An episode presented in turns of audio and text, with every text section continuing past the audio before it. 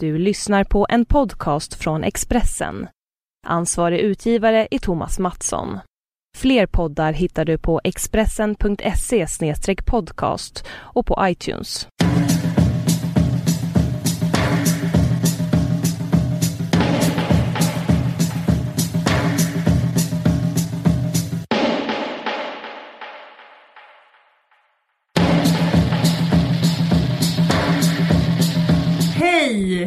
Och välkomna till En söker sin podd. Vad kul att ni lyssnar. Eh, Jag pratar ju med dig Caroline nu. Caroline Ja. Ringskog Ferdanali. Du sitter i Stockholm, jag sitter i Malmö och vi pratar telefon. Yes. How are ya? How are ya? Eh, How you doing? Förlåt. Härmar du um, Woody Allen? Gör du en Woody Allen-imitation nu? How are ya? How, how, is, how is everything? Du gör en bra! Du gör en bra Woody Allen. Jag visste, jag kände inte till att du hade en Woody Allen. So what if I do? So... Nej okej, jag ska sluta nu. Ja, det har varit eh, en jävla massa eh, tjat om Woody Allen. Ja. Eh, jag lärde mig ett nytt ord idag som är kangaroo court. Alltså? Vet du vad det betyder? Nej? Jag tycker, jag tycker det var ett så roligt ord. Det är alltså kängururättegång. Men man kan inte säga kängururättegång på svenska. Men på engelska finns ett uttryck som heter kangaroo court. Som betyder eh, bara en sån, eh, en keff domstol. Alltså typ en, alltså så här, alltså de, de skrev så här, Twitter har blivit en kangaroo court. Men jag Var det så himla striking? Was that release? Nej förlåt, men tycker du att det var så bra eller? Nej, jag-. Jag tänker att det skulle vara kul om man började säga på svenska kängururättegång. ja, det lite kul. Så här, det pågår en kängururättegång på Twitter. Ja, det är bra. Hur känner du inför det här att um, Horace Engdahl och uh, Ebba Witt-Brattström ska skiljas? Alltså, det jag känner spontant, det som gör mig lite ledsen, Mm. eh, är att eh, jag De hade så höll... vacker kärlek. I, på ett sätt, ja. För att de... eh, Tror du att de hade det? Ja men jag skulle... eh, If you let me finish. Alltså det, det, det, det är som de... Jag ska sluta prata om det. Jo, det de, det de hade var ett äh, jämlikt förhållande. De var lika gamla liksom. Mm, just det. De var liksom på pappret äh, jämlika i det, den typen av maktförhållande. Var han den enda i Svenska Akademin som inte var ihop med en yngre tjej. Mm. Och det... Ja, jag tycker det counts for something liksom. om Ja. fattar. Och, det, och då, därför känner jag liksom... ah, Det, vi har inte så många kvar. Vi har ju Jan Guillou och vad heter hans Donna nu igen? Alltså det är inte så Ah. många i eh, liksom, kultur och medievärlden som är lika gamla håller Ann-Marie. Skarp. Ja, ja. det tog så himla lång tid för mig att komma på det. Jag är så Ja. tillbaka så jag är så himla trög. Fast ska jag säga om mig det? Hon var-. Mm, fast vet du, vad, vet du vad? Hon är fem år yngre än honom. Ja men fem år. Alltså fem Mm, men grejen är att hade det varit... Hade du varit ihop med en fem år yngre kille nu så hade du hela tiden sagt så här, alltså han är ju fem år yngre än Hade du inte det? Men jag menar, det stärker bara ditt case. Men skit i det, okej. Mm, Men men typ, jag menar. Men grejen är att de inom Svenska Akademin är det ju helt koko stämning. För där är det ju den här stämningen. Göran Malmqvist är 88 och är ihop med en 40 år yngre fru. Ja. Och Per Westberg är ju också ihop med en, han är ju 77. Och ihop med en som är en massös som är 32 år yngre än honom. Jag tror hon är sjuksköterska, men jag fattar, det är inte alls det som är din poäng här. Jag fattar. Eh, jag vet, och det är jättetråkigt för jag såg eh, på Skavlan eh, när Kristina Lugn var med. De pratade om att hon var singel. Och då tänkte jag på hur, hur stämningen är i Akis. Eh, eh, det finns liksom inga, ingen undre gräns för hur gamla hur gamla tjejer man får ha där. Och eh, då sa hon så här, men jag kommer aldrig träffa någon, det skulle vara kul att träffa någon. Det tåget har gått och liksom eh, jag får försöka hitta några andra glädjeämnen i livet.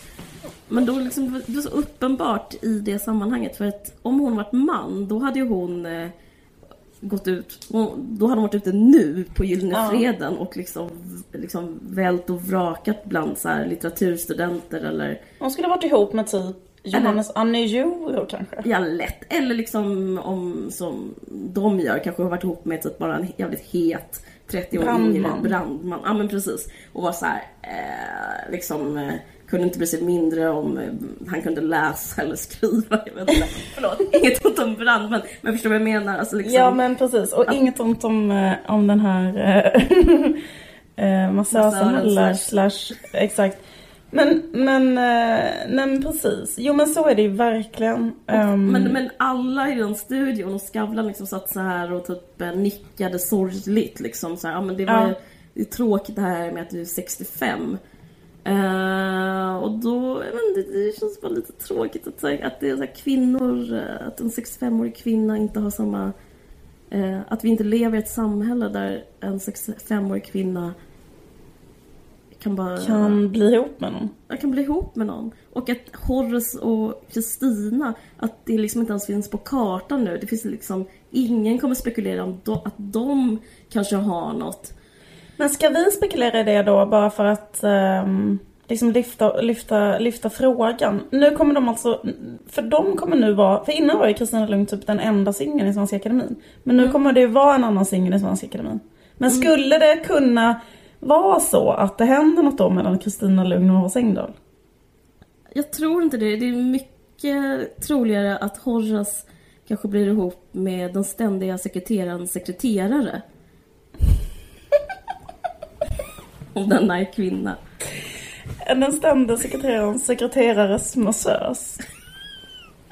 Jag tror att den ständiga sekreterarens sekreterare, eh, alltså vad, liksom, vem hon än är, så på grund av hennes ålder så tror jag att chansen att de blir ihop är liksom otroligt mycket högre än att de två skulle ha något. Jag tror liksom, det är ju en sån stämning i samhället att eh, eh, man vill inte ta i eh, 65-åriga kvinnor med tång. Alla- Men grejen är att det, det blir fel också att anklaga Akis liksom för att det här är Svenska ju... Akademin.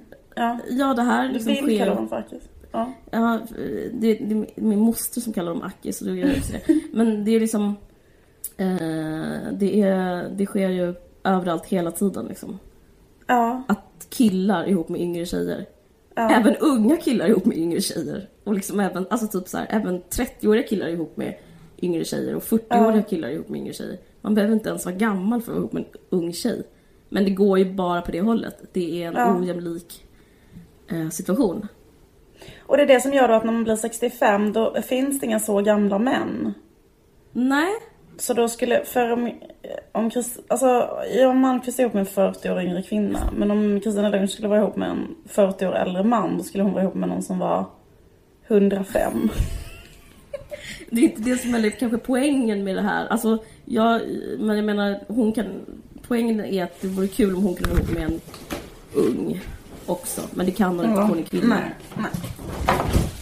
Jag var ute i fredags med typ, eh, inte akademiledamöter men liksom det, jag var på Tennstopet och då var det så jävligt många så representanter från SVT där liksom i olika, folk gör lite olika grejer. Alltså, jag har sett alla i rutan liksom och lite så olika halvkända och mer kända. Jag ska inte utelämna någon.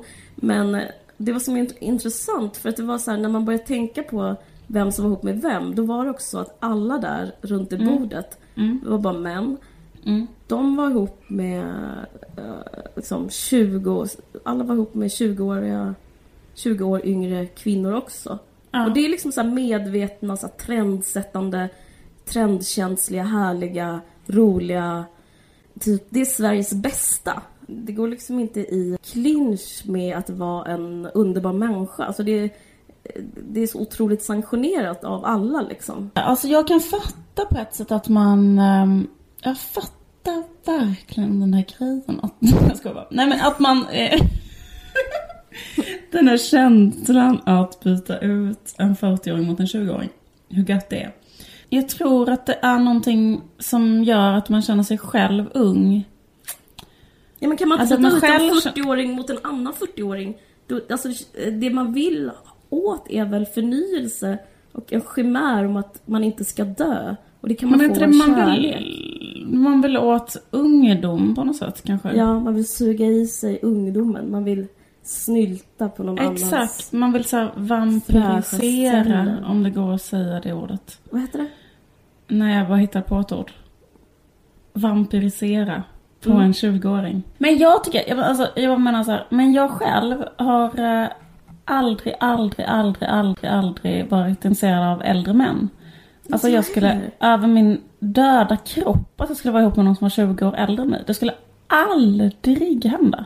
Jag vet inte varför. Okej, nu kommer... Och hoppas inte Horace hörde det här. Syn... Nej. Nej, men jag Ja men, ehm, Nej, för att det påminner om, en, om döden. Eller hur? Men jag tror att i och för sig att en, att en fördel ehm, kan vara att man själv eh, känner sig eh, så jävla snygg. Typ tänkte att vara ihop med Jan Malmqvist. Jan Malmsjö. Göran Malmqvist. Ja, Göran Nu kanske Malmqvist, inte du ja. har honom så här rakt upp och ner i huvudet. Men du kan bildgoogla honom. Jag ska göra det. Man Tänk ihop 88. med Jan Malmsjö då. Ja, men Jan Malmsjö... det är- Jag har mycket, mycket, mycket, mycket lättare för att fatta det utifrån det manliga perspektivet. Alltså det fattar man ju alla gånger varför man vill vara ihop med en jätte eh, pigg liksom 25-åring som får känna sig ung och bla bla. Det konstiga är ju varför de 25-åringarna är ihop med så här svingamla tv-personligheter, så tv-ansikten. Nej, men det konstiga är det Jag riktigt vill inte vara ihop med så riktigt slitet gammalt tv-ansikte som Det är ändå. Men tänk att vara ihop med 25 år äldre radioface. Det är inte kul. Det är inte Men- men, det, Ja. men, men jag tycker det konstiga är inte det. Det konstiga är att inte kvinnor också är det. Förlåt om jag är stating the obvious feminist facts. Men, ja, förlåt. Men ja, apropå det, också eh, en stor... Eh, då kan vi återgå till den här eh, kängurudomstolen Ja, som har varit på Twitter om Woody Allen. yes. Ja, men det, det har ju varit en massa... Vad, vad, vad har du tänkt om det? Du älskar ju Woody Allen. Du kan ju härma Woody Allen. Gick Eller det? älskar hans filmer. Ja, ja, visst. Absolut. Eh, nej, men eh, det är ett väldigt känsligt ämne, eller hur? Mm. Mm, jag vet, det är super, super känsligt. Så det går nästan inte att Alec prata om. Baldwin hade skrivit en ganska bra grej på Twitter. Ja, visst. Eh, för då hade typ... ehm, för att Alec Baldwin var ju namngiven då i det här brevet som Dylan Farrow, alla som lyssnar på den måste vara med på detta, men jag kan säga den då. En av eh, Woody Allens adoptivdöttrar skrev ett öppet brev att han våldtog henne när hon var sju. Yes. Och varför... Och så var det liksom lite anklagande. Det var väl med anledning av att han fick den här Golden Globe Lifetime Achievement Award, Mm. vad det nu Mm. heter. Mm. Och eh, så var det lite an... Då, då var det också, i brevet var liksom anklagande mot Hollywoodstjärnor. Varför Mm. de, så här, varför blir han hyllad? Varför får han eh, ett eh, pris? Varför liksom... Och då namngav hon olika, Kate Blanchett och Louis CK och Diane Keaton, människor han har jobbat med. Alec Baldwin namngav hon också. Mm. Ja men och då var det någon som hade frågat honom så på Twitter bara, vad, hur, hur svarar du? Liksom vad säger du om det? Mm. Alec Baldwin. Och då hade han bara skrivit så här. Who the fuck are you? Och massa sådana där, som sådana svordomar man gör i serier. Så här procenttecken och sånt. Mm. Alltså typ han bara svor jättemycket. Mm. Och så var han så här. eh, Why, why are you asking me to comment on this? Eh, typ, eh, why does everyone in the world... Liksom, måste alla människor på den här planeten ha en opinion och göra en comment om vad som hände i, det, i den familjen 1994 och alla 92. bara har så här.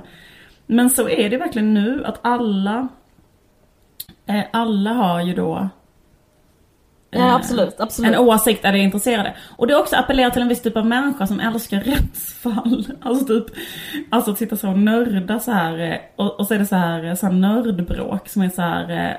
Eh, eh, jo men han eh, blev aldrig fälld. Jo han blev fälld men han blev inte. Eh, nej det gick aldrig till domstol. Eh, I'm sure. Jag vet, jag vet. Och så försöker folk så här smälla varandra på fingrarna med att veta olika sådana saker. I know, jag vet, det är roligt. Och, och uh, uh, varenda käft så här. Ja, hur, som helst, Men fortsätt. vi har ju också det, vi, vi pratar om det här Vi har också det och vi, vill, vi pratar ju jättemycket om det. Det är faktiskt också eller liksom det är ju enormt, alltså. Men det är så sjukt alltså. Får jag säga vad jag tycker om Förlåt. det? Mm. Eh, alltså, eller jag Nej. inte säga alltihopa. Nej. För att vi måste äta lite grann apelsin. Jag ber om ursäkt för det ljudet. Men, men eh, jag, det, det, det var så här, den, den ser så, jä, jag är så jävla jävla sugen på, på att äta den här apelsinen. Jag kan inte vänta. Men berätta. Jo, eh, jo, men det som slog mig helt osensurerat var den här meningen. Um, When I was seven years old, Wood Allen took me by the hand and led me into a dim closet-like attic on the second floor of our, our house. He told me to lay on my stomach and play with my brother's electric crane set. Then he sexually assaulted me. Okej, han tog alltså henne i handen och tog, drog upp henne på eh, vinden och bad Ja. henne leka med ett elektriskt tåg. Och grejen är där, alltså det är typ första meningen.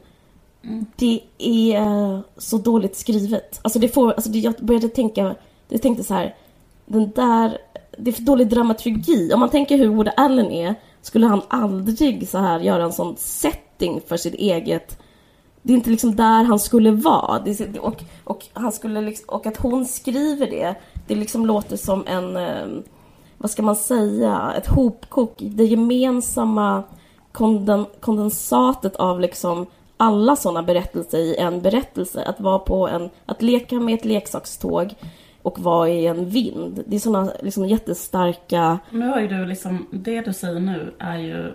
Vänta, ska man säga. Det är bara jättesådana starka symboler för liksom hur man beskriver beskriver sådana här grejer. Alltså det fick mig att tänka på porrfilm. Att, typ, att en rörmokare kommer hem till en och klär av. Alltså det är liksom, det, det, för mig är det för enkelt. Då blir jag misstänksam. Jag, jag kommer absolut inte säga så här, han är oskyldig därför. Men jag, jag säger bara så här, okej, jag blir misstänksam. Och sen så gick det typ, hur många veckor gick det? Två? En vecka? Och sen i hans brev jag säger inte att liksom, vad var det jag sa, men han pratar om det här också. Ehm, liksom den här dramaturgibiten med vinden. Och det är rätt så intressant. Okej, säg fortfarande inte eh, skyldig, oskyldig, whatever. Det är inte min uppgift. Men, men han, han, han benämner det. Och eh, för att han säger liksom att han skulle aldrig använda sig av den typ av setting för att han är så otroligt klaustrofobisk och alla som liksom är Woody Allen-kännare och liksom bryr sig, känner till att han är extremt neurotisk. Han är säkert extremt dum i huvudet, men, men eh, en, en liksom stor... Men han om, att om han om han skulle gjorde hålla... sexövergrepp så skulle han göra det i, I en sal. annan miljö? I en sal? Jag menar någonstans högt i tak. Han är så otroligt... Han, han, en av hans största grejer är hans eh, klaustrofobi. Alltså, det här är inget argument. Men det här är, den- det här är ju verkligen det du säger, men, men det du säger nu är ju ett liksom sånt eh, sprakande, lysande exempel på eh, en kängururättegång. En annan sak som är som det i alla fall talar för, det kanske inte gör det bättre, men det är så uppenbart att det är en... eh, Eh, hon var ju adopterad, liksom, att det inte är hans biologiska barn för att hon har inte ärvt någonting av hans, eh, hans sätt att skriva på eller liksom uttrycka sig. Han, han, hon har inte storytelling-begåvningen. Men nu ska vi prata om det på riktigt. Och det är jättekänsligt och det är möjligt att vi måste klippa bort det här. Och, men grejen är att det är liksom... Men en sak som jag tycker har varit så udda i den här debatten, det är liksom så här att det är så konstiga, alltså folk använder sig så jävla konstiga argument. Till exempel ett argument som jag tyckte var väldigt konstigt i den här, eller en liksom åsikt. Eh, en sägning har varit det här. Eh, eh, hur kan han få Golden Globe och, Lifetime Achievement Award när han har förgripit sig på ett barn? Eh, och det tycker jag är liksom en konstig åsikt. Också på det sättet att ponera att han har förgripit sig på det här barnet och är pedofil. Mm. Och hon säger det och då tror. Eh, Och liksom man tar henne på orden och tror att det är så. Ska då straffet för honom var så här. Alltså apropå känguru-rättegång. Så är, st- då ska det vara så här då.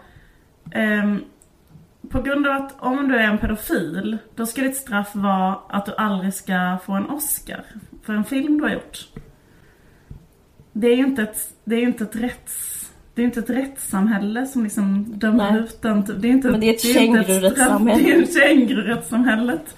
Dömer ut straffet. Alltså för att är han pedofil då måste han ju bli dömd i en, eh, i en riktig domstol och Ja. sen få någon form av vård och så måste det hända. Det är, något sånt man borde, borde kräva då tycker jag. Om man tror att han är pedofil. Men jag måste, jag måste bara säga, det var ju en sån utredning. Det Ja, var ju exakt, det, det var en sån utredning som visade inte- att, eh, precis exakt, men då skulle man kunna tänka, tänka sig att man ändå hyser åsikten eh, eh, om, om ett offer säger det eh, så skulle det kunna vara så att eh, det finns ju, liksom på motståndarsidan har ju då hund, eller de har ju jättemånga argument som är så här. De eh, var köpta av Woody Allen kanske och sådana saker. Eller hur? Det måste du ha läst. Ja, ja. Men, då, men, liksom så, men, men det jag tycker är lustigt är liksom, eller absurt i, i situationen är så Och här. att både eh, poliserna och läkarna och alla de på Yale sjukhuset att de eh, som gjorde den där utredningen och såg den videon på Dylan när hon var sju. Mm. Att de var köpta av Woody Allen. Det har jag faktiskt inte läst. Är det... Mm, Ja, skitsamma. men det som, det som eh, Men jag vet inte, jag tror, alltså, men, men i en kängururättegång så, ska- så blir det så här då. Eh, det är inte att man kräver så här eh, någon ny liksom typ utredning utan det man kräver är så här att Kate Blanchett ska säga att hon aldrig mer vill jobba med honom. Förlåt, det är så, det är så straffat för pedofili. Om man är pedofil så, så vill kängururättegången att straffet ska bli att Kate Blanchett aldrig någonsin ska mer eh, jobba med en. Jag vet, det, det är känguru, känguru all right. Vad, vad den är så tycker jag det säger någonting att den, här, att den här anklagelsen kom upp. Säger någonting om hur fruktansvärt det måste varit ändå när han blev ihop med, Åh fy fan. med liksom? Maya. Farrows barn. Som är, hon var 20, 21 Ja. då. Och han, de, han, hon hittade bilder på honom, nakenbilder på honom Mm. och henne då. ehm, I hans mobiltelefon. Fan. Jag, tänkte vilken jävla mobil kan det vara som han hade Nej det var nog en packe foton som låg Ja, ja, ja, hemma okej, okej. då har jag förstått eh, det fel. Eh, men precis. men ja men precis. Eh, ja men det var ju så här pornografiska bilder på henne typ. Som han hade tagit. Det tycker jag också är så himla... Det, det måste vara så fruktansvärt. Det måste vara så fruktansvärt intrång i ens familj. Och, Ja. och eh, liksom, nästan alla reaktioner är förståeliga. Eller liksom, egentligen alla reaktioner på det är ju förståeliga. Mm. Men, men, men samtidigt så tror jag det är väldigt svårt att döma honom på grund av det. För att hon blev ju... Hon träffade eh, Frank Sinatra själv när han var... När hon var 21 och Frank Sinatra var 50, alltså Maya Farrow. Eh, och hon blev av med sin oskuld till honom och sådär. Så att liksom det finns ändå en sån gränslöshet kring ålder. Ja men det tycker inte jag alls är samma sak. Nej, jag tycker inte det är samma sak, men jag menar att- att det finns en sån- känguru, att typ så här, det har blivit så här. En sak som har kommit upp, alltså jag är faktiskt förvånad att du säger det nu. För det tycker jag är så här, en otroligt konstig grej som folk har sagt i det här sammanhanget. Det är så här, men Mia Farrow blev ihop med Frank Sinatra när hon var 19 och eh, Nej men, du, Eh, men jag har inte det det som argument, jag har det nej. som, som bakgrund att så här, hur stämningen är i den familjen, att man kan inte ha det som argument, det här med att ålder eh, liksom, utan det man kan ha är massa annat, liksom, massa galenskap och massa liksom, Ja men det säger väl snarare någonting om Frank Sinatra tänker jag. Att Ja. han blev ihop med henne när hon var 19. För när man själv är 19 då eh, liksom, det tänker jag också med Son Ji, varför det är sånt övergrepp. För jag tycker det är som, även om man är, alltså, även om man är 20, att man är så jävla off. Mm. Eh, och typ hon blev adopterad så sent också, sen hon var sju år eller sånt där. Mm. Alltså så fruktansvärt att, att komma som sjuåring till en familj och sen efter bara några år, alltså det är så kort tid tills man blir Men grejen är ju den också, för det är också en sån här grej som folk kollar på och missuppfattar hela tiden, att de tror att att det var Woody Allens adoptivbarn, för det var det ju inte. nej, det var Andrew Previn och eh, Exakt. Mia har ju, det är svårt, jag, jag anklagar ingen, Maya Farrow har 14 barn, adopterade och biologiska. Mm. Men det, det är också så här, alltså, är det någonting man kan säga om detta så, här, så säger det ju någonting om Hollywood också. Alltså typ så här, och att adoptera barn i Hollywood. För det är ju samma grej, alltså det är så jävla konstigt. Jag tänkte på det, men Mia Farrow måste ju verkligen, verkligen vara en, en slags föredöme för Angelina Jolie. Alltså att de eh, är så lika. Ett var pissnygg, snyggast i hela världen. Två har så ett brinnande intresse för Darfur. Ja. Tre har en idé som är så att man vill adoptera ett barn från varje eh, världsdel. Det är liksom, det är liksom lite konstigt att, att båda de är likadana, men det finns ju många som är så liksom. Men Angelina Jolie har ju varit så här: jag vill ha ett mini-FN i mitt hem. För jag, jag vill ha ett barn från varje liksom världsdel. Alltså hon har någon sån estetisk idé. Ja. Så här, jag lyssnar med att ha så jättemånga adoptivbarn, men det är så, eller det är så komiskt också liksom just när man adopterar så många barn. Att man liksom börjar med typ så här, att ta dem från ett barnhem. Att det är så här, du ska inte börja växa upp på ett barnhem. Och sen bara, du ska få växa upp hos mig. Och sen så gör man det så många gånger så att det blir istället som bara att driva ett eget barnhem. Så till slut blir det så här hugget som stucket nästan så här. Ska jag sitta på det här barnhemmet eller ska jag sitta på Mia Farrows konstiga barnhem? Det är så här. Och sen typ så här, Coney Island. på Coney Island, precis. Och, så, och sen också säger det ju någonting om så här, hur så här, sjukt liksom, ytlig kontakt Woody Allen måste ha haft med de barnen. Alltså att det var så många och sen att det var så här, att det var typ sån här stämning.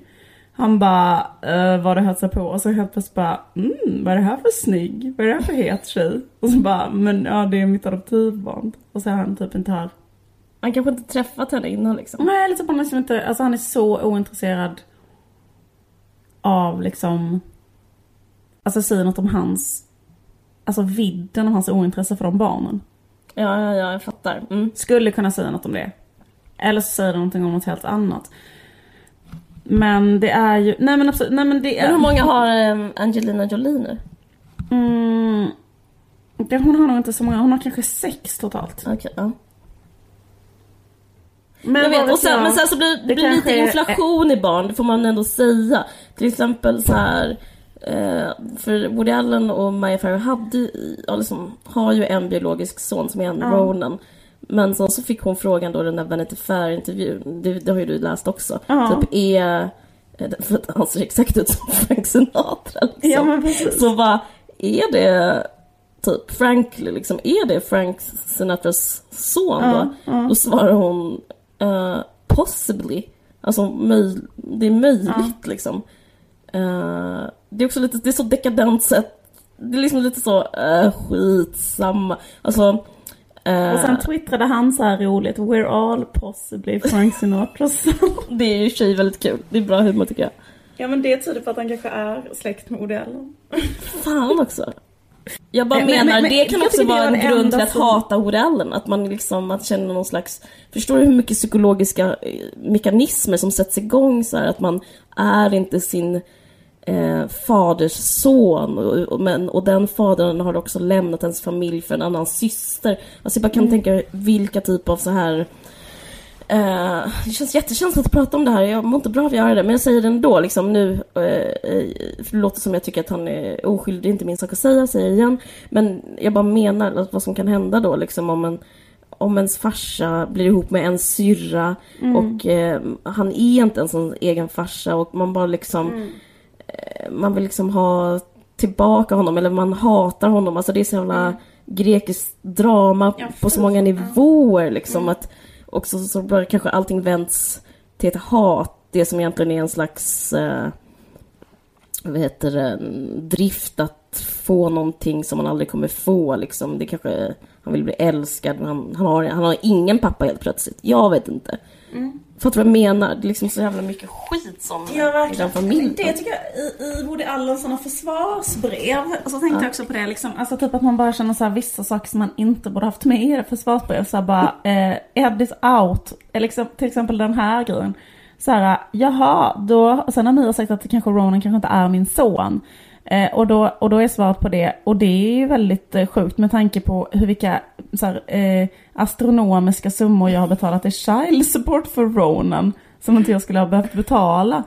Eh, man bara, jo, men du har ändå blivit ihop med hennes adoptivbarn liksom. Det, det, det är lite så här, Ja. bara du har fått betala i child support för Ronan kanske inte är liksom Um, nej men det, ja, men det är så, men det är så, o, ja, men det är så otroligt sinnessjukt att han blev ihop med hennes adoptivdotter. Jag, jag tänker liksom att... Men allt verkar så otroligt det, gränslöst. Den ja, liksom. det är sån, det är liksom så, det är en så enormt liksom Tänk att få den tanken och sen pursua den. Det tycker jag är, är så konstigt. Alltså typ att men det måste ju vara någonting som, som också, alltså det negativa, alltså ena sidan av spektrat så finns det det där otroligt negativa. Ja, jag ska bli ihop med den tjejen fast det råkar vara min, eh, mm. den tjejen jag dejtars dotter.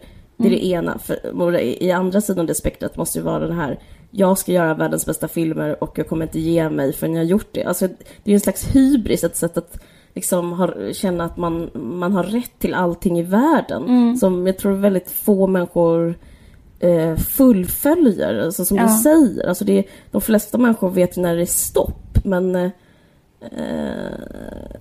jag tror liksom två sidor av myntet liksom på att vara, ha en slags storhetsvansinne. Ja. Alltså Mia Farrow intresserar mig på något sätt också. Tänk att du har 14 barn och också ha tid att vara ihop med Woody Allen och Frank Sinatra. Och typ rädda världen. Ja, och att rädda världen, exakt. Och att spela så jättebra så här kan-vinnande filmer typ. Ja. Men det är som du säger, typ att det är trauma, att det är så stort så man kan liksom aldrig repa sig. Det är som att alla lider av sån posttraumatisk stress. Ja. Som, eh, eller som, som, och han har ju eh, åsamkat dem det. Det är ju hans fel. Det, det är hans fel, ja men exakt. Ja precis. För det, då är det liksom bara...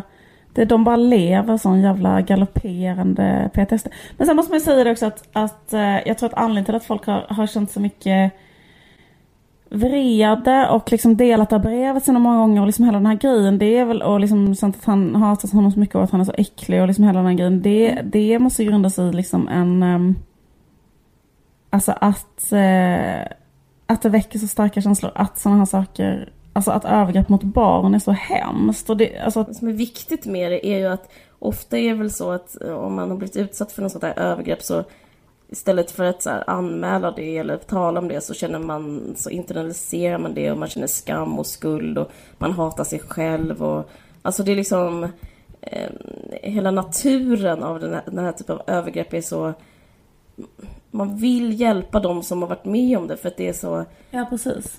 De, de får aldrig de, de, får, de får aldrig rätt liksom. Nej det, Exakt. Så ja det är så svårt att tala om, det är så svårt att berätta om och sånt där. Så det, det, jag upplever att mycket av den här, av den här debatten, och vad så kallar det, handlar om det liksom. Att nu, ska, mm. nu har hon äntligen talat. Men du, eh, annars då? Jo, um, annars är det bara... Det... Jag var, uh, jag har kollat på Gilles veranda, har du sett det? Jips. Det är så himla hyllat. Mm. Eller är det det? Generellt hyllat. Vad sa du? Jo, men det är det väl. Ja. Jo, men det, var, det är också väldigt bra. Jag har sett eh, olika avsnitt. Men jag vet inte, det var en sak som jag tycker är konstig. Det är så här hur Jill, alltså. jag tycker att Jill är, eh, att Jill spelar en märklig, eh, liksom, eh, att hon har en konstig funktion i programmet. Och då då? Ja men att hon, att det är att hon är typ den normala som olika, liksom onormala ska så här spe, ska så här stångas mot på något sätt. Fattar du vad jag menar? Mm, absolut. Typ att hon är heterosexuell till exempel. Hon är hon normen är... som de andra ska liksom avteckna sig mot. Exakt, och sen typ så här, typ så är det sån här stämning. Att hon, jag vet inte, jag tror att jag blev så illa berörd av det för att jag, alltså jag vet inte. Men jag, jag, jag känner mig själv, alltså, jag, eh, jag tror typ att, jag vet inte. Alltså det, det påminner mig om så här eh, folk som var normala i skolan. Fattar du vad jag menar? Mm. Och sen att man själv kände sig onormal. Mm. Och sen var det så här, eh, ja men att en normal människa tittar äcklat på en. Mm. Eller liksom, inte äcklat men så konstigt. Nu, vad, vad är det? Vad gör Jag tror att hon har sån dialekt också. Typ att det är så här den här stämningen att, en sån här kaka. En skånsk mobbare typ. Ja men typ inte, inte ens mobbare utan en skånsk snäll tjej som bara aldrig har tänkt så här, eller som blir så här bara, tycker, eller som är liksom som finns liksom i, i den, i, i, inne i liksom normens allra mest eh, bomullsinlindade kärna och, Mm. och, och, och sitter där och, och, och trivs liksom. Mm. Eller förstår du vad jag menar? Och tittar så här förvånat och lite yrvaket omkring sig hela tiden. Alltså typ Mm. så här, jag tänkte när Kakan var där så liksom är det ändå sådana klipp när när Jill säger så här, ja men Kakan är ju liksom som hon är, att hon, hon kommer in med en konstig tofs på huvudet och någon stor, någon stort plagg liksom. eh, ehm, och då tänker jag så här, ska hon åka ut? Ska hon, ska hon, ska hon åka iväg sådär med bilen? Att hon ska hon inte byta om liksom, eller något sådär. Mm. Och så, och så är det liksom inte ett klipp när Kakan säger så här om Jill bara, alltså eh, Jill har eh, inflätade flätor, eh, Jill har en omlottklänning och boots. liksom, eh, vad är grejen med att Jill så här, eh, liksom eh, har den här, eh, har sån här schlager country klä, eller fattar du, men man hade lika gärna kunnat problematisera Jill som, eh, som, som liksom Jills, eh, jag trodde inte att Jill skulle gå ut på scenen i en omlottklänning men hon gjorde det. Och jag är så jävla äcklad och chockad av det. Mm. Hade, man, hade ju någon kunnat säga. Men då är det bara. Mm. men Jag liksom bara- menar, men samtidigt tycker jag liksom, det är väl bara liksom ren och skär dramaturgi, för annars skulle allting vara helt platt väl liksom. Eh, alltså hon, hon, ju- hon ska ju spela the straight guy som de, alltså eh, det, hon är ju tittaren, tittaren som är så här, jaha, en, en svart, en bög, en flata, en eh, typ dvärg. Jag vet inte vilka som kommer i kommande Jo men avsnitt. tittaren är väl också en eh, flata, en svart, eller fattar du vad jag menar? Jo men, är- men eh, Eller är inte, det typ inte, inte, inte normtittaren, inte det populistiska tänket att man ska vara, det, det är ju alltså inte svenska folket. Om man liksom, om man, förlåt liksom, men jag menar inte att jag tycker det här, jag bara menar att Mm. hur de tänker, att liksom hur man ska göra en dramaturgi som är så här. Ja men det är liksom såhär svinpedagogiskt för att Ja, förklara precis. så här för en svenne att så här, det finns homofobi. Typ. Och det är ju väldigt, väldigt, väldigt, väldigt så bra. Det är ju extremt pedagogiskt förklarat. Det var ju Precis. verkligen så här, en enormt pedagogisk le- lektion i så här, varför homofobi är fel. Eller, varför det, eller att det gör ont eller så här. Men ja, men det samtidigt så blir det liksom... subjektiviseras liksom, det går via Jill. Jag visste inte det här innan. Hennes liksom, det slutar ju alltid så. Jag visste inte det här innan, men nu vet jag det. För nu ser jag att hon är ledsen. Liksom. Ja men det blir också så konstigt för det känns också som att, liksom att det blir, att det kakan blir ett offer för att, eller liksom, eller, eller så att, typ att det var så här. Nu ska du åka hem till typ den mest homofoba människan i världen. Du är flata. Varsågod och åk hem till så här, eh, USAs mest homofoba kärring som är sinnessjuk och kommer sitta och säga så här fruktansvärt kränkande sinnessjuka saker. Men liksom, varför ska hon behöva bli utsatt för det i TV? Och då typ sitter hon bara och gråter för det, såklart gör man det. För det är ju jätte, jättehemskt. Det är ju som att så här, ehm, Absolut var det hemskt. Det är, det är jättehemskt. Men hon, eh, det är så kallad bra TV. Jo men precis, det är bra TV men... eh, Men just det, men sen såg jag också när det var... Uh, alltså den här rapparen Rickard Skiss, Biss, eller vad heter han? Skiss heter han. På, som, alltså, men skitsamma. Men det var så här. Ja men jag vet inte, men det var också så här. Det var så sjukt för då var det typ att hon ville att Jill var så att hon inte ville åka till så fattiga kvarter för att hon var rädd för fattiga. Men, eh, men visst, fine. Eller jag vet inte. Jag vet inte om hon är det egentligen. Alltså för mig känns det rätt så liksom regisserat. Lite så här... eh, För att den rollen, för de ögonen ska, istället för att de ska vara utanför, ska de vara liksom inne i programmet. Mm. Fast jag fattar Men- vad du menar. Jag fattar vad du menar. Men liksom varför ska man utgå från att typ en skånsk eh, en sån konstig högstadietjej typ är den alla identifierar som, eller jag vet inte. Ja, det är lite, det är problematiskt. Jag håller med om det. Och sen en annan sak som jag känner, det är att jag känner att de typ inte, att hon, eller att så här, hon inte har, att hon inte fattar vad programmet går ut på. Får du den känslan? Nej, eller hur menar Jag vet inte riktigt vad du menar. Typ så att det känns som att programmet ska vara så en lektion i homofobi typ. Men hon tror att det ska bara komma dit någon och sjunga med henne fast det är inte nej, det som för fan. Nej, vadå? Det är klart hon vet det.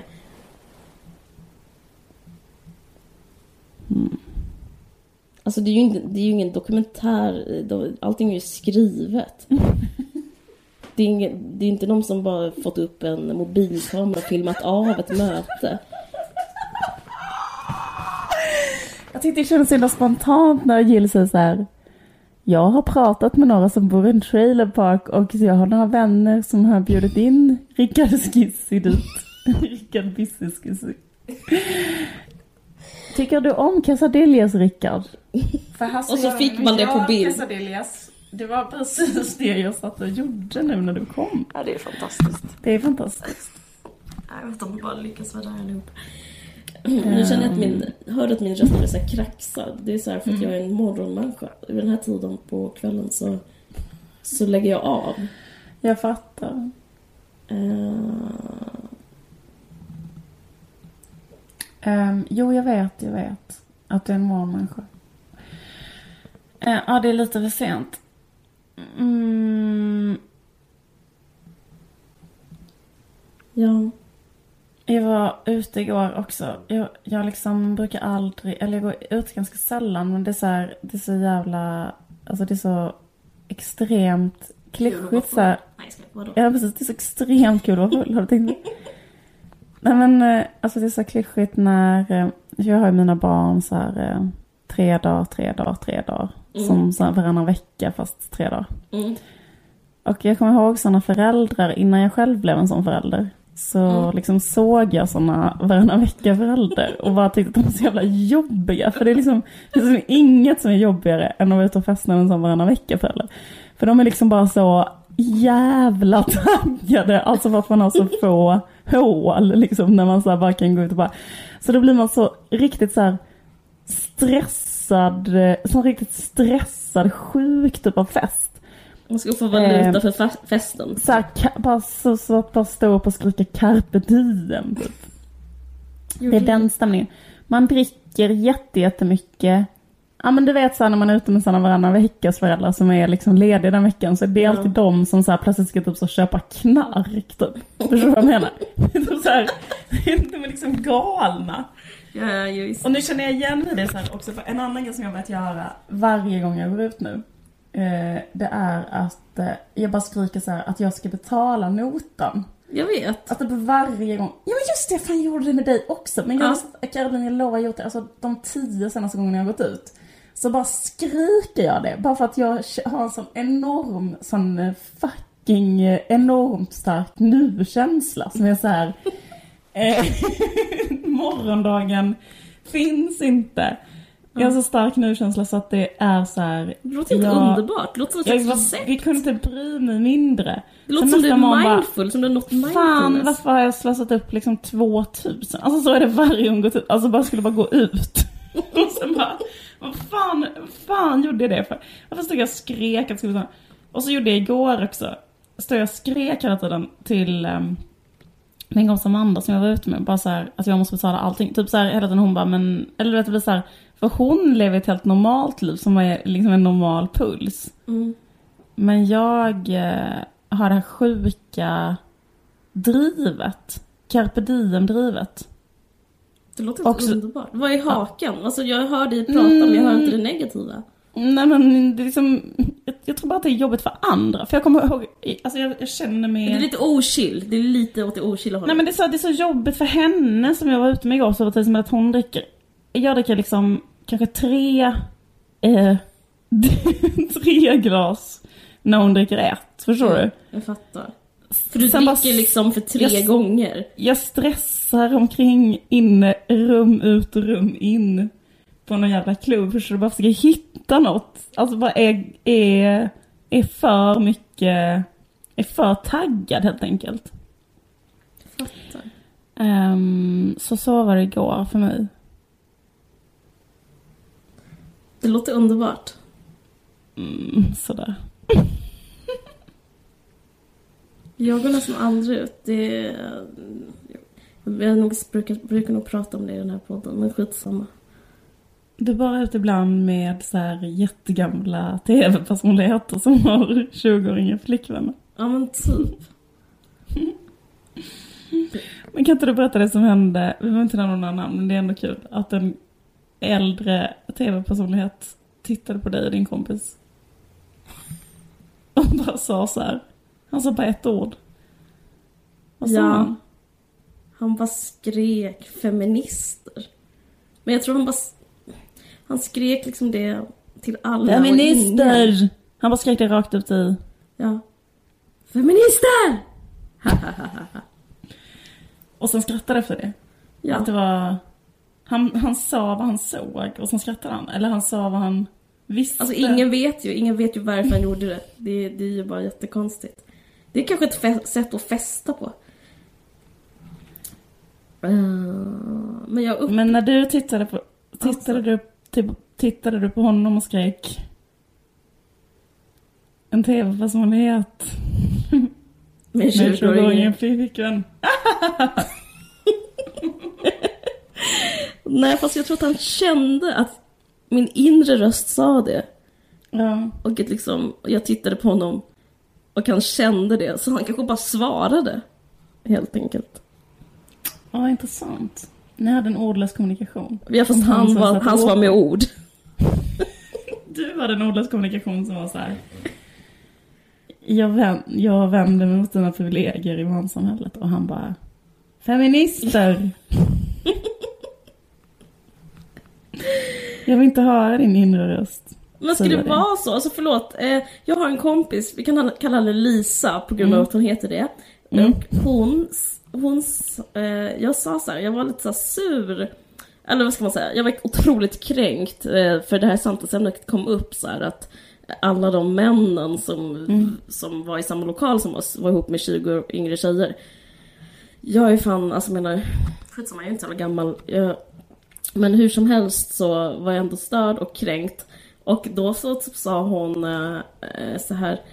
Dels så sa hon age and nothing but a number. Alltså kärleken har inget har ingen ålder, hela den grejen. Men sen så sa hon också så här till mig, men det är ju bara för att du är avundsjuk. Eh, det, alltså du hade inte brytt dig om det där om du inte varit... Det är bara liksom, det är inte så attraktivt att du är avundsjuk. Vad menar hon att du är avundsjuk på? Att få vara ihop med den gamla tv-personligheten eller Jag att, vet inte, alltså... eller att få ha en yngre? Men jag tycker det är intressant. För vad menar hon att du är avundsjuk på? Är det att få ha en 20 år yngre kille, alltså en kille som är 12? Eller är det att eh, få vara ihop med en man som leder ett väldigt stort eh, fredagsnöje för bred underhållning för svenska folket? Eller? Vad är det hon menar att hon är o... Men kanske att jag lät en ogin liksom. Okej. Typ den grejen så här. eh, Alltså jag kommer att tänka på det här nu, jag har inte tänkt så mycket på det. Men att typ den här grejen så att man inte kan unna folk lite, lite lycka och liksom. Och, Mm, eh, men det kan ju, men hon har faktiskt rätt. Hon har rätt liksom. Mm. Om det är nummer ett, det där med 12-åring. Men jag kanske inte behöver, men 22 i alla fall. Mm. Eh, jag kanske blir sur för att inte jag får vara med. Alltså, jag, jag är det. Jag är sur på att patriarkatet styr så att jag inte kan... Patriarkatet sätter ju käppar i hjulet för mig att bli ihop med en 22-åring. Mm. Hon hade rätt. Jag är sur. Men är det liksom fel? Är det fel då att vara typ avundsjuk på det eller så? För jag kan ju känna så här. Ja men eh, när jag blir en 65-åring. Alltså jag tänker som hur Kristina Lugn är. Liksom Kristina Mm. Lugn är ju Sveriges bästa poet. Man vill Alltså, ju hon- bli henne. Hon är ju en Ja, förebild. Liksom, och, eller jag bara tänker så här, hur, hur mycket hon har gett, hur fantastisk hon är, hur många extremt liksom, dedikerade läsare hon har och fans. Och, du vet, hon är så bred också. Eller så hon är verkligen så folklig, eller så otroligt folkkär, älskad. Liksom att den, då blir det så, eller det är så enormt, det är så extremt uppenbart att, att hon liksom absolut inte hade varit singel om hon hade varit man. Alltså för att då hade hon eh, bara, bara liksom låtit ett av de fansen flytta in i hennes lägenhet liksom. Mm. Men varför... Men jag tänker så här, hon borde väl på ett sätt, vad fan finns det inte någon jävla kille på en skrivarlinje? Du vet ju att det inte är så. Säg nu, fullfölj nu ditt resonemang. En kille på en skrivarlinje. Nej, inte det resonemanget. Utan det här när du blir lika gammal. Jag ville höra vad du skulle avsluta med. Jo, jo, men det som man blir avundsjuk på, det är ju så här att när jag blir 65, alltså jag bara tänker på den där grejen att vara så här, om, om jag är en, en människa som jobbar med kultur och är 65 och är så här bla bla bla. Mm. Det man är arg på då är ju då att jag inte kommer att vara, att jag inte kommer kunna bli ihop med en 30 år yngre massös. Yes. Ja. Men det, man kanske kommer kunna bli det. Man vet aldrig. Det kanske kommer finnas flygande bilar. Det kanske kommer finnas en robotteknik. Alltså jag vet inte. Min grejen är så här... ehm, Jag tror tyvärr att flygande bilar kommer komma innan, för det gagnar män. Jag skojar. Du är så jävla feminist Caroline. Ja. Ja, gulligt. Förutom det här att det står på Woody Allens sida i nya Woody. Men... ehm, eh, Jag, jag, jag, Eller ska det på Woody Allens sida? Men grej... Säg inte det för att jag orkar... Alltså du, du var ju inne på det här hur stämningen är på internet kring den här Ja. grejen. Jag orkar inte typ att det blev så i den här podden att jag är på Woody Allens sida. Det är... Jag, Alltså jag måste säga, alltså, alltså, var, var, var eller inte vara på Woody Allens sida för, för att eh, liksom... Men jag vet inte, alltså du är rädd för att själv bli offer för känguru-rättegången. Ja men jag har redan blivit det för jag skrev så här en grej på Facebook som var så här, hur går det med, ex, lyssna nu, det här är alltså exakt ordalydelse. Vad händer med Woody Allen nu då? Frågetecken. Ja, jag, jag vet, jag läste det och sen såg jag att det var en känguru-rättegång i din tråd. För jag såg att det var Klipp till 100 105 kommentarer. 105 Klipp till 105. Jag tänkte, kommentarer. Tänkte, vilken business du fick på din wall. Vissa så så. DN-skribenter gick in och skrev så här, det mest smaklösa jag någonsin läst. Det här var, ja du vet. Eh, Och då hade du inte ens med din spaning att Dylan Farrow hade dåligt språk när hon berättade om sitt sexuella övergrepp. Exakt. Då, då var Då det... hade inte... då var det det- bara på idéstadiet fortfarande den spaningen. Nej men det är liksom Så det går nästan inte att prata om det här för att det är så det, Man blir så jävla halshuggen i den här rättegången Ja men folk kände så här, eh, ja men det att han har blivit ihop med Son Ji gör att jag tror att han är kapabel till vad som helst. Jag tycker bara att han är äcklig och jag vill inte att han ska ha en, få en Golden Globe. För jag är Det tycker jag är en på... dålig analys av samtiden för samtiden är ju liksom okej Det är inte vanligt att bli ihop med någons dotter men det är jättevanligt att bli ihop med en 20-åring Alltså det är det vi har Ja. tjatat om hela programmet Mm. Alltså ta en nummerlapp, vem fan har inte det? Mm.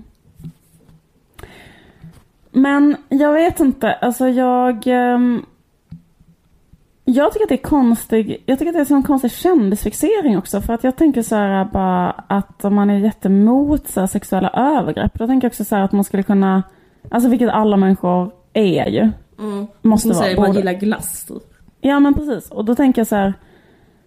Att det är konstigt att kanalisera det engagemanget för liksom, sexualbrottsoffer i att så här, Woody Allen inte ska få en Golden Globe till exempel. Eller det kanske inte är konstigt för det kanske är så här en symbolfråga som gör alltså så här, att pedofiler eh, runt om i världen blir inspirerade av honom. Alltså, eh, vad vet jag? Men jag tror liksom inte det. Jag tror mer att det är den här grejen att så här,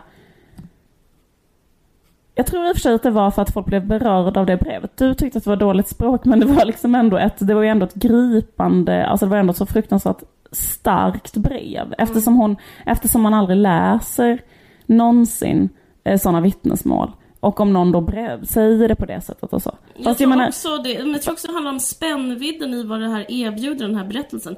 Alltså att en av världens, kanske världens bästa regissör, ja. har både det, alltså, har det, det i sig, det, där, det mörkaste man kan göra. Alltså, det liksom gör, det är så jävla intriguing tycker jag. Alltså Ja. att man, eh, man sugs in i det. det är liksom, Ja. Man vill kolla på den personen som är världsbäst och världssämst samtidigt.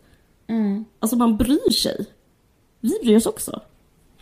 ja visst, absolut. Visst är det så.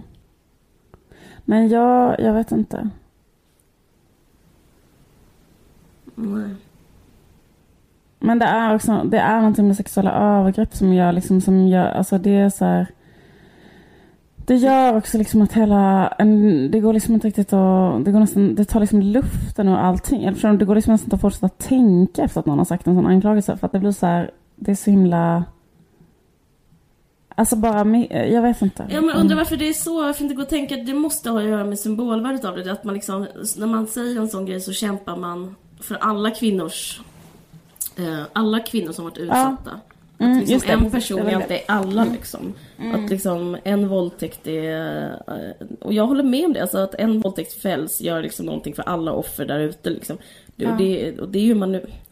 Det är ju en viktig fråga, det är otroligt viktigt. Ja, fast det som jag tycker är så jävla... Eh, liksom jobbigt ändå, det är så här folkdomstolar eller kängrurättegångar. Mm, alltså typ att det, absolut. att det liksom... Men det är speciellt där vi, att liksom, du känner ju till, vad fan heter han? Det har ju varit samma grej mm, på Twitter och på Instagram om den här eh, Chris Brown, den här eh, R&B artisten Det har också Ja. varit en sån kängururättegång. För då, alltså var det han som var ihop med Rihanna som misshandlade henne.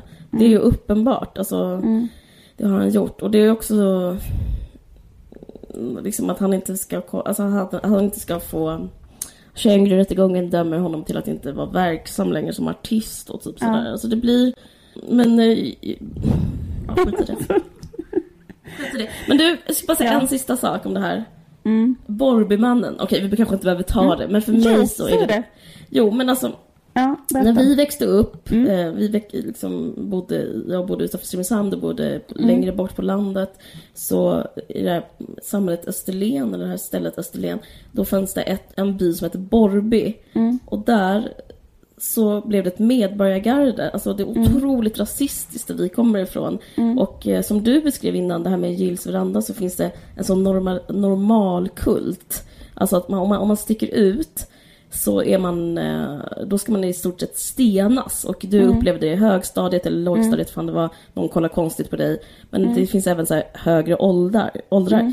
Och i Borrby, som är den här pyttelilla byn, där var det så att um, det bodde en man som kallas Borrbymannen.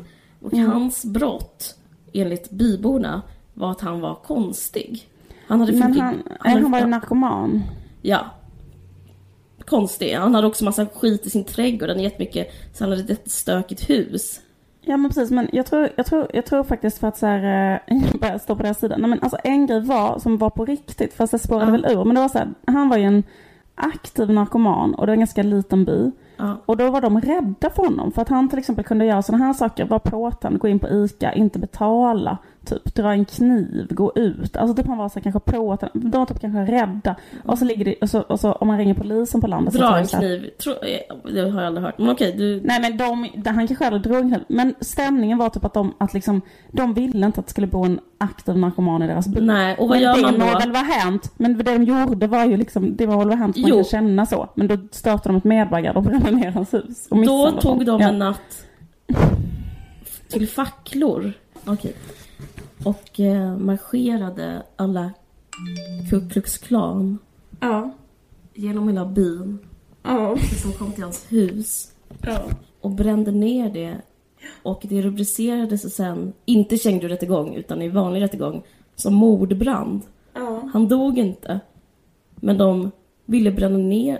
de- Han var i huset tror jag, eller så han inte... Han dog inte. Minns du det? Nej precis, det sjuka var att det var inte ens hans hus utan han bara hyrde det från en familj och eh, Ja, men- eh, som mina föräldrar kände så de var ju ganska chockade också att deras hus blev nedbränt. Men Ja men den här emotionella rättegången hade liksom Ja. inte såna, eh, gjort sån, sån research utan de liksom bestämde sig att han skulle bort och hans hus skulle bort. Mm. Eh, jag, jag för mig, jag minns historien så som att det var så himla stökigt i hans trädgård. Hur som helst, så brände de ner hans hus liksom. Och detta är kängururättegång. Liksom, jag, jag bara har så dålig, dålig, dåliga minnen Ja. av kängururättegångar. Ja. Jag har jävligt många positiva minnen av kängururättegångar i mitt liv. Men det kan ju vara olika där. Ja. Ska jag bara. Ja, nej men det är liksom... eh, Mm, nej men det är någonting med det liksom att till exempel eh, det känns, jag tycker inte det känns särskilt troligt efter att ha läst olika saker så här, att han har begått det övergreppet på, det, på den sjuåringen. Så. Men om man säger det, då är det som att så här, då, då är det som att ehm, Var för sexuella övergrepp. typ. man eh, inte, eller att man kränker ett offer för sexuella övergrepp. Här, ja. Kanske ett offer för sexuella övergrepp. Och grejen är att det är ju också sant. För Ja. att jag menar, är det så, då kränker jag ju henne genom att säga det i, i den här podden. Ja. Jag är ju med i kängururättegången och är då hennes fruktansvärt olegitimerade liksom, eh, domare här nu. Liksom. Ja men då måste Som man bara ha inställningen innocent till proving guilty. Då måste man ju ha det. Ja. Men tycker du inte det finns någonting i då, för att jag menar nu pratar vi jättelänge om så här privilegierade kulturmän som så här systematiskt liksom fast på olika, i olika grader på olika sätt och bla bla bla.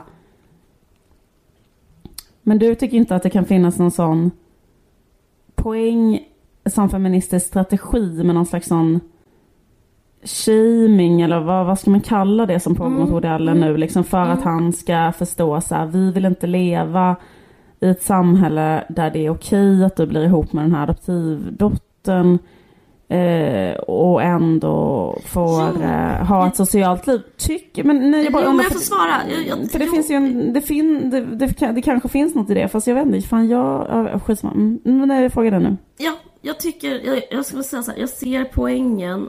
För det första är det inte så intressant vad jag tycker om det här, måste jag säga. Men jag ser poängen, Varför har du då en podd? precis, för jag frågar mig själv samma fråga. Eh, jag ser poängen i shaming och sånt där, jag gör det.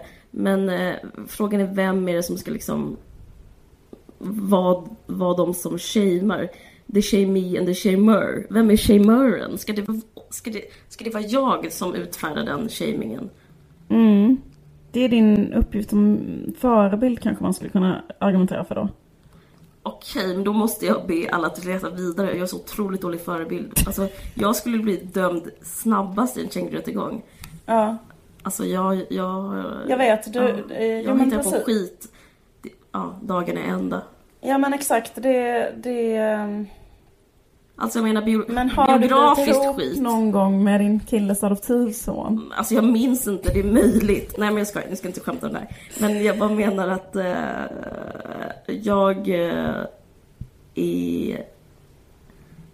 Skit i mig, vi behöver inte prata så Nej, mycket men det är om mig. intressant, Jag menar, säg, men det- säg att jag är- blev uppburen regissör och författare. Mm. Alltså... eh, jag vet inte, jag tycker också det är svårt att leva liksom. Jag har kanske gjort snedsteg i mitt liv Mm. liksom. Jag har inte, alltså det, det betyder ju inte att man liksom har levt som en kristen bara för Nej. liksom, jag, jag är också en dålig människa liksom. Ja, jag vill inte precis. bli bedömd på mina biografiska grunder, kanske bara det jag ska komma fram till. Jag vill gärna bli... Men, men vem fan vill det? Men, jag, jag, precis, men det är det jag tycker har varit så, så konstigt, eller jag säga två olika saker. Dels tycker jag det där med Mia Farrow, att det har varit så jävla sinnessjuka saker som har dragits upp om henne i hennes biografi när folk så har... är inte eh, det för till LOL? Är inte hon så himla LOL, Maja? Jo, men, jag, men nej, men, jag, jag, men typ den här grejen så här, att så här, eh, liksom försöka skriva en försvarsartikel för att försvara Woody Allen, som han till exempel Michael Wolff har gjort, som har gjort den här svinbra dokumentären om Woody Allen. Eh, och då liksom skriver han, han verkar ändå vara en vettig människa, han har gjort liksom två timmar jättebra dokumentär om Woody Allen, eller ännu med fem timmar, fattar du vad jag menar? Ver, verkar helt normal upphovsperson bakom dokumentären. Sen har han skrivit en sån ludicrous eh, eh, försvarsartikel. Eller delar är väl okej, men delar är så här. Vem är Mia Farrow att säga att eh, Woody Allen har gjort fel? Hon själv eh, hade ett förhållande, stal en gift man när hon var ung, vilket gjorde att den eh, frun eh, blev jätteknäckt och skrev den här låten eh, Watch out for young girls, eller sånt där. Mm, det är förryckt. Eh, och då, då, det är ett förryckt argument och det hade, hade jag även Woody Allen i sin eh, text. Bara, när Mia var ung så blev hon ihop med en gift man och tog den mannen från en kvinna som var ihop med honom. Man bara, eh, för, för då är ju, detta var ju ett sätt, eller detta var ju så här att försöka bevisa att Woody Allen inte har så här, eh, våldtagit en sjuåring. Och då är det en sån här stämning. Mia Farrow själv blev ihop med en gift man. Men det måste... Så vem är hon att säga att det är fel att våldta en sjuåring? Jag Alltså, fattar, det är den, det- den, den Daily Beast-artikeln är bananas. Det, men, men, men det måste väl ha refererat till att han blev ihop med Son Ji, inte att han eh, träff- liksom assaultade en sjuåring. Ja, jag vet. Jag tyckte bara att det lät roligare. Ja, förlåt. men men, jo, den är galen. Men får jag säga en sak om det där med Chris Brown och Rihanna? För Ja. det tycker jag också är så intressant. För då blir det så här... ehm, för, för då tror jag att det man vill då, när kängururättegången vill att eh, Chris Brown ska sluta vara verksam som artist. Nu måste jag säga så här att det finns ingenting som jag eh, förstår mindre än att lyssna på Chris Brown. Alltså det är typ det som får mig att känna mig mest, eh, ställa mest frågande till kulturen. Jag bara, de, alla bara såhär, bojkotta en Chris Brown-konsert. Jag bara, va, varför skulle någon, någon gång gå och lyssna på den musiken? Det fattar inte jag. Eh, men eh, det är bara så himla främmande för mig. Det är det sista jag skulle göra i hela mitt liv. Alltså oavsett vad han har gjort mot Rihanna. Hur som helst. Det som, det som, det som jag tror att man vill sätta fingret på där. Det är så här, den här åsikten. Det finns kvinnomisshandel i samhället. Och det är fruktansvärt. Och det måste alla ta avstånd från. Och så liksom har man en symbol för det. Absolut. Och då blir det, för då kommer jag ihåg att eh, Pernilla Wahlgren var med i det här eh, Jenny Östergren-programmet. Kommer, du kommer ihåg att Jenny Östergren hade en talkshow? Kanske har fortfarande. Mm. Jag säger då- ja bara, jag kommer inte ihåg det men... Nej okej, Det är hon för mig heter inte det är ens det lika längre. oförståeligt som du lyssnar på Chris Brown. Jag skulle... Okej, fortsätt. Jag bara, eh, jag skulle aldrig någonsin lyssna på Chris Brown. Det är det konstigaste i kulturen. I alla fall, Jenny Östergrens talkshow med Pernilla Wahlgren. Då är det så här att de ska diskutera Chris Brown där. Mm. Är det rätt eller fel att bojkotta? Och då säger Pernilla Wahlgren så här. Eh, ja, eh, det är möjligt att han har misshandlat Rihanna, men jag kan väl tycka att alla människor är värda en andra chans. Alltså hon tyckte inte att man skulle boj- bojkotta. Mm. Ehm.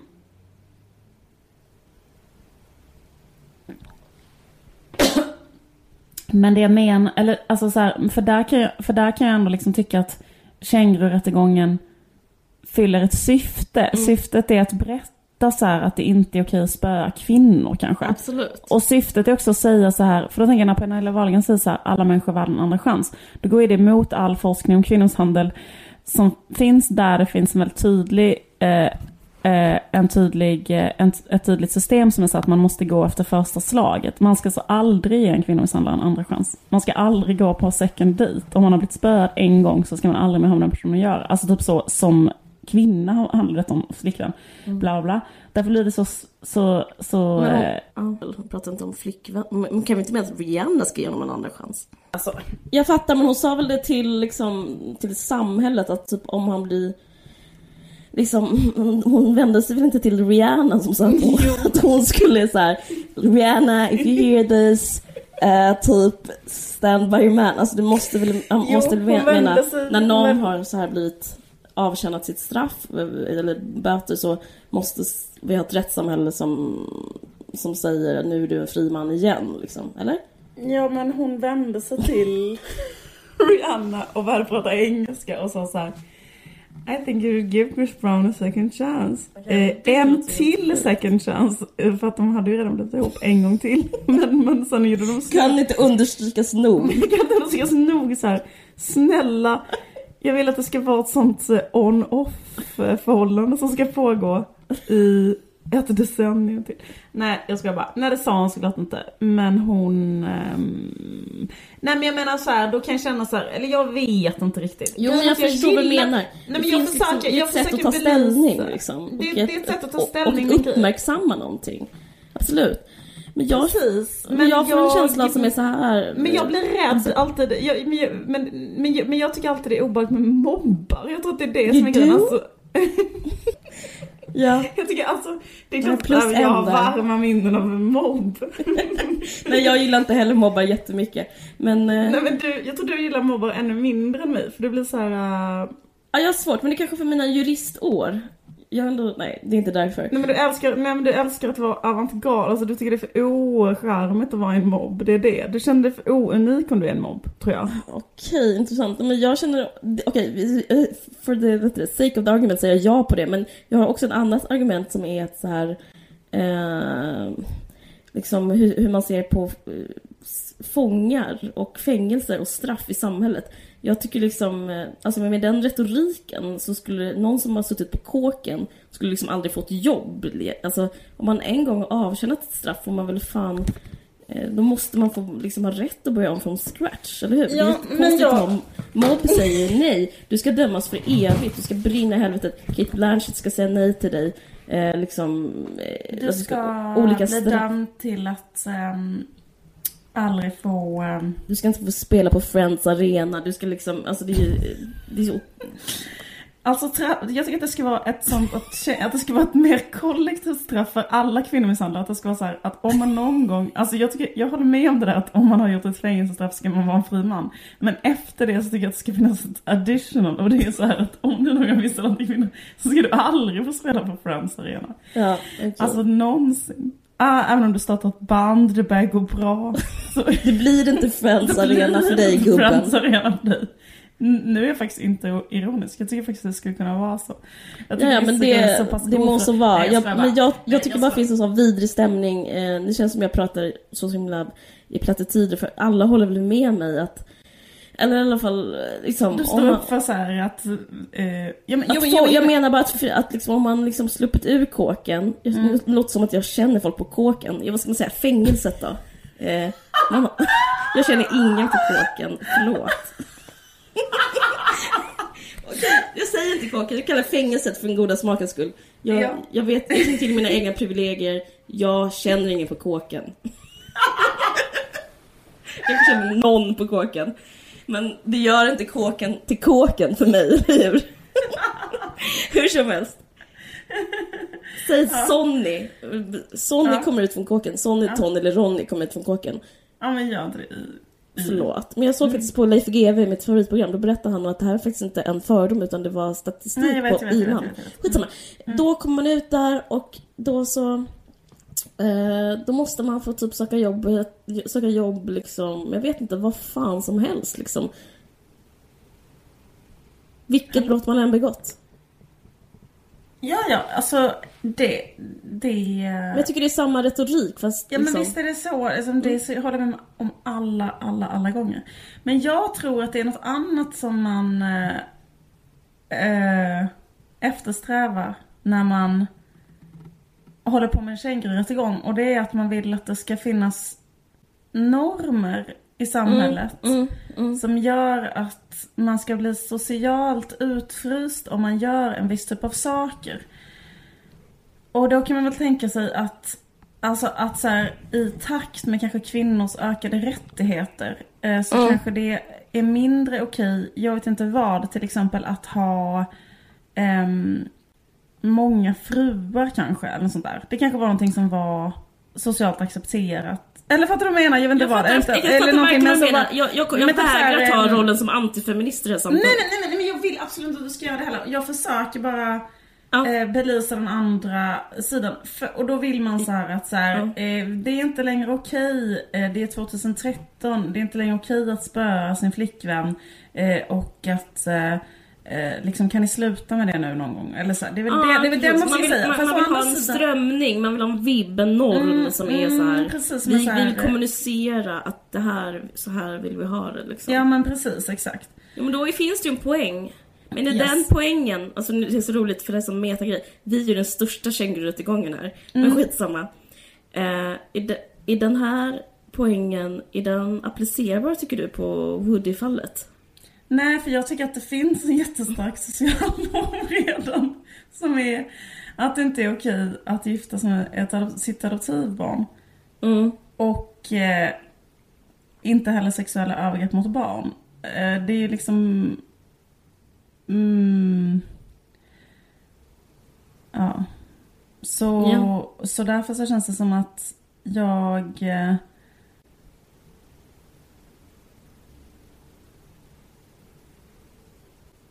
Men samtidigt, jag vet inte riktigt. Alltså jag vet inte riktigt. Men jag tror att ehm, det är så jävla kul. Alec Baldwin hade ju flippat ifall han visste att det satt två poddar i Sverige och också hade jätte, jätte, jätte, jättestarka åsikter om vad som hände inne i Woody Allens familj. Att det är så här... Eh, ner till eh, svenska poddare så är det liksom... så här, Jag vet, vi jag måste vet. fråga alla på hela planeten vad de tycker om detta.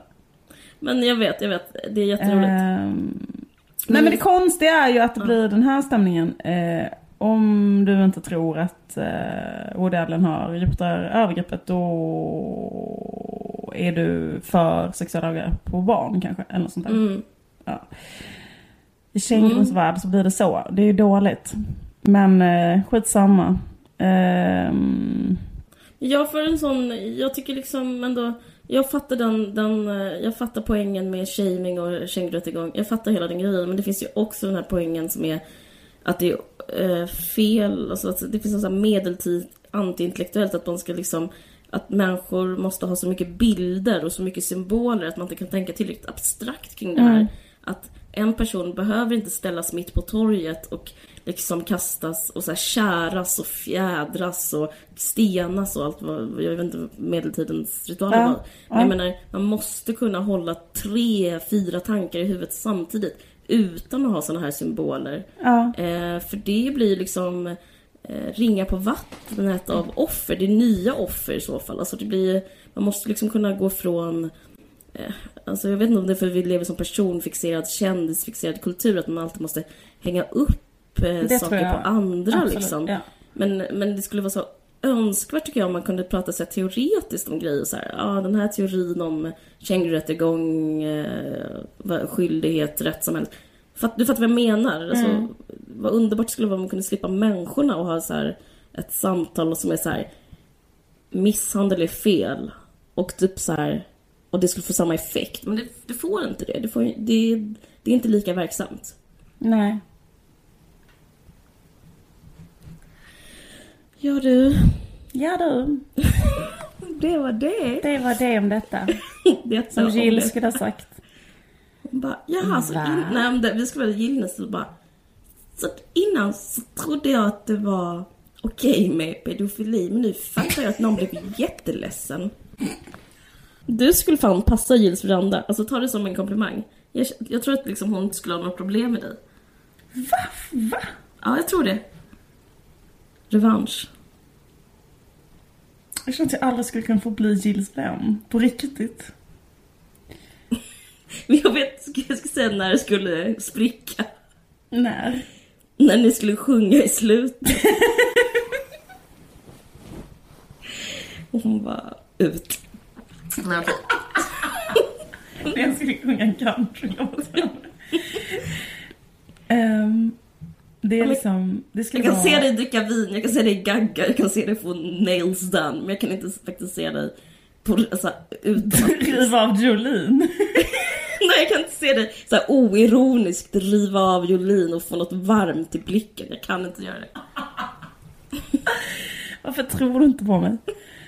Varför måste du alltid pissa på mina drömmar? Det var det jag undrar med dig. Förlåt. Hur som helst. Eh, tack för att ni har lyssnat. Eh, hej då. Du har lyssnat på en podcast från Expressen. Ansvarig utgivare är Thomas Mattsson. Fler poddar hittar du på expressen.se podcast och på iTunes.